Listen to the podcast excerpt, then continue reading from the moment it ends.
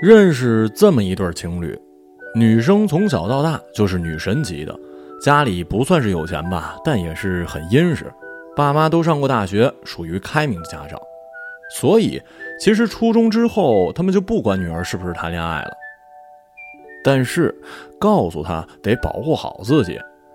大学之前呢，女孩有过两段感情，一段是跟校霸，另外一段是跟学霸。姑娘说了，就喜欢站在顶端的男生，别管是因为武力还是智力。奇怪的是，上了大学，她居然找了一个学渣，而且渣的那叫一彻底呀！岂止是考试经常挂科呀，生活上得女生做饭、收拾屋子。重点是男孩非常幼稚，他不想未来。大家大四都实习了，他完全不着急，每天还是一副无聊的，只想找一些冷笑话逗女生开心。而就在昨天，我居然收到了两个人的结婚请柬，我终于没忍住问了那句藏在心里很久很久的话：“哎呀，毕竟嘛，高中啊还是暗恋过人家的，你究竟喜欢他什么呀？”我以为女生这时肯定给我举出一个男生为她做的特别小，但是特感人、超级浪漫的事儿，因为电影里不都是这样吗？屌丝做一次罗曼蒂克，女神就此托付终身。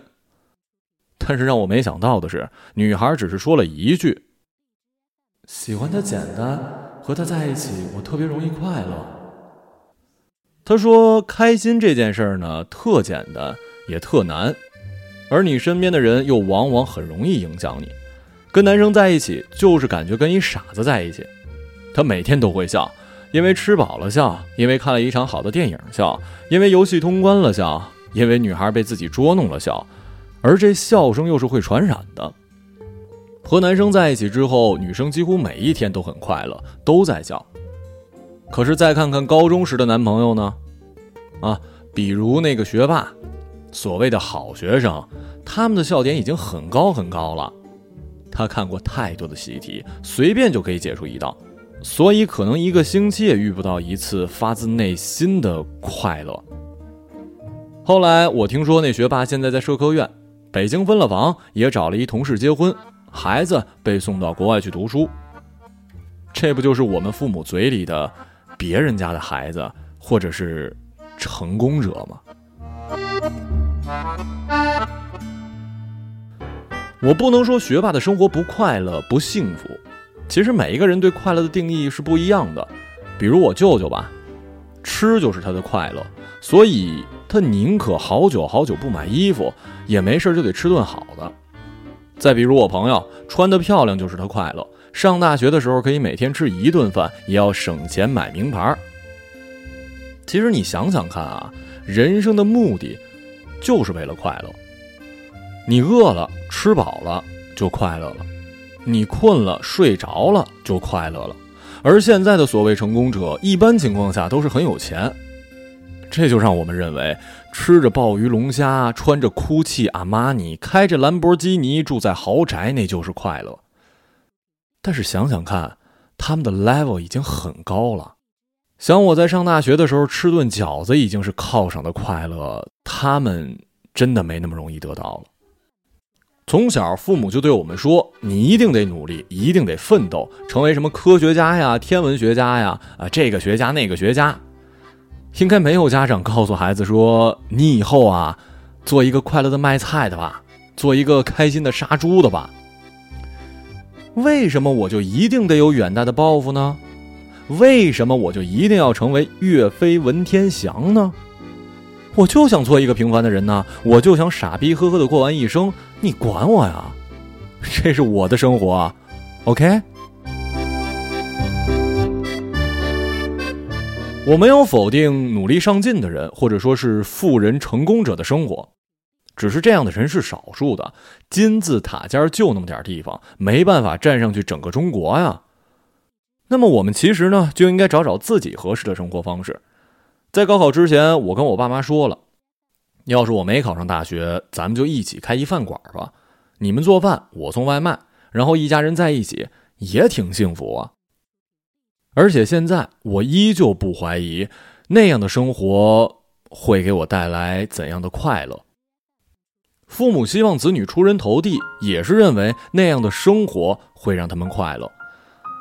但如果孩子真的发觉了其他道路上有他们更喜欢的景色，那爸妈又何必太执念呢？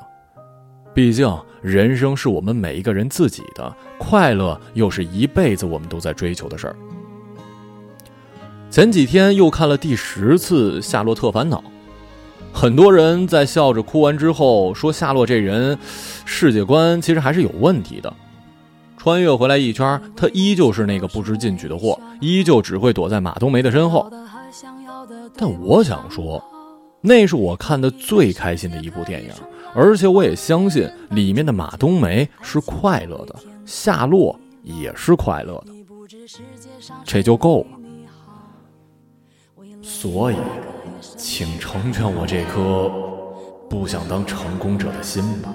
是否给他荣耀，他都愿意为你操劳，陪你到老。有个爱你的人不容易，你怎能如此伤他的心？他惦记的、深爱的、唯一的你。还不趁现在好好努力，有个爱你的人不容易，你为何不去好好珍惜？当错过了、失去了、忏悔的你，是否还能换回那个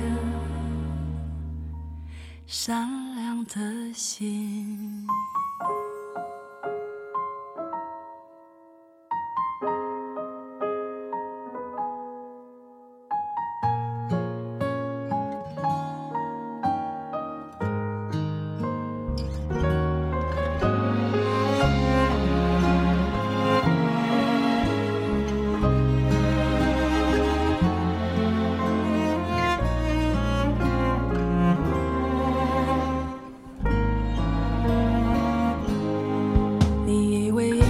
是没想好，得到的和想要的对不上号。你以为世界可以重来，换个人当主角，爱情就会天荒地老。你不知世界上谁对你好，为了你他可以什么都不要。不管你混得好不好，是否给他荣耀。他都愿意为你操劳，陪你到老。有个爱你的人不容易，你怎能如此伤他的心？他惦记的、深爱的、唯一的你，还不趁现在好好努力。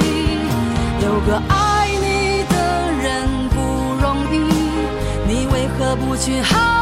珍惜，当错过了、失去了、忏悔的你，是否还能换回那颗善良的心？